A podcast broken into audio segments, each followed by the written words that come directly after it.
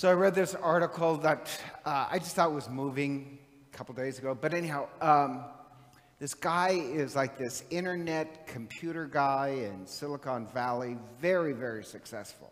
Young man, um, young family, has one son. Um, so uh, very successful, but he just feels like something is missing in his life despite all the success.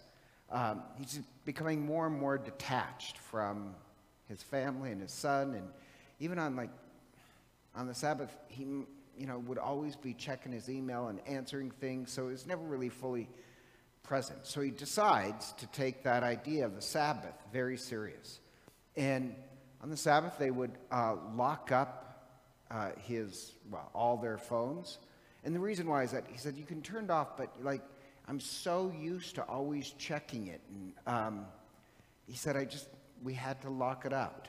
And he said, became this great thing. He says, I was really present to my son, and the family had more love in it. And he said, I was more productive. I could just get 24 hours where I'm not yank, somebody's yanking my chain to do something. Um, he said it gave him this freedom and love.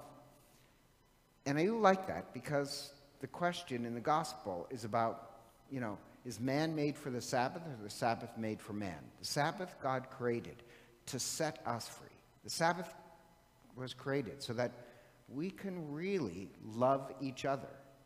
And so uh, it's beautiful. But you have the Pharisees, and the Pharisees, they follow the rules.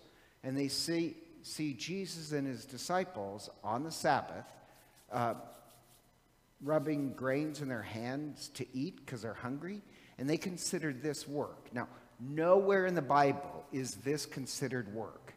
When the Pharisees get upset and say, Why are your disciples, you and your disciples doing uh, what's forbidden by the law? It's not forbidden by the law, it's forbidden by their interpretation of the law.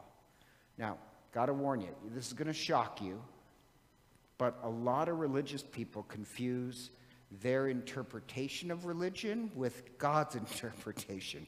Big difference. So it'd be like the guy who um, does the Sabbath and they lock up their cell phones by putting them, right? But let's say somebody puts it in the wrong drawer. Uh, it's locked up, but it's in the wrong drawer. And he just starts screaming at his son, You're not following the rules. It's this drawer. I think you broke the Sabbath without me.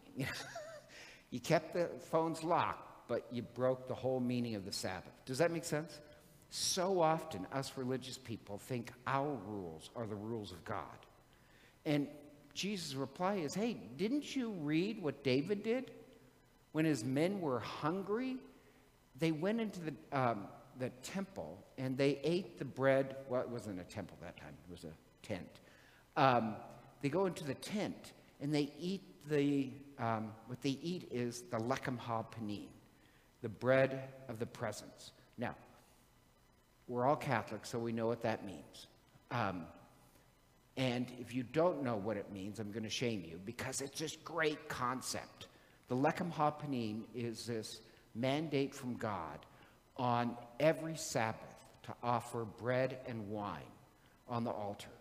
And then God says, this is a perpetual command. You're never let off it. And they call that bread, the Lechem HaPanim, the bread of the face of God, the bread of the presence. And it was supposed to remind you to always be loving. So technically, the only ones who are supposed to eat it is a priest. But David and his men are hungry. And the priest says, Well, the only thing we have is the lechem ha-panim to be sacrificed to God. But I give it to you, but you can only eat the lechem ha-panim if you have a pure heart. And David says, Oh, oh, and then the priest says, and I like this, but I know you young men, you're always carousing. And David says, no, no, we haven't, we haven't done that recently. so, um, so they eat the lechem ha-panim. The point being is that, wow, when Jesus quotes that, the lechem ha-panim, the bread of the face of God, is supposed to make us more loving. What a loving act to give hungry people the bread. Made it broke the lower law, but the priest was obeying the higher law going back to the Pharisees, when Jesus quotes that, think about this the Pharisees, they see people who are hungry, and all they can do is criticize because they're breaking the, uh, the Pharisees' rules. The Pharisees should have been happy the hungry had something to eat.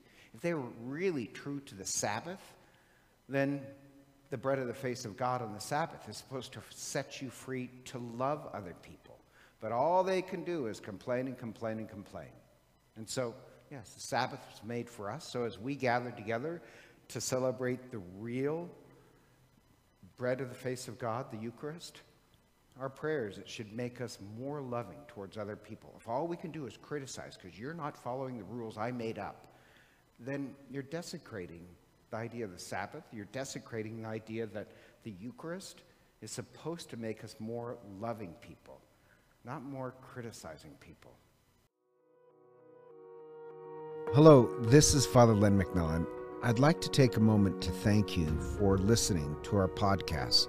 If they've been a blessing to you, I'd also like to invite you to prayerfully discern supporting the podcast financially. Your generosity would help support the ongoing production and distribution of the podcast. If you'd like to make a donation, you can simply click the link in the podcast description. Be sure to tell us your donation is for the podcast in the comments section of the submission form. Again, thank you for your support as we seek to share the good news of the gospel. May God bless you for your generosity.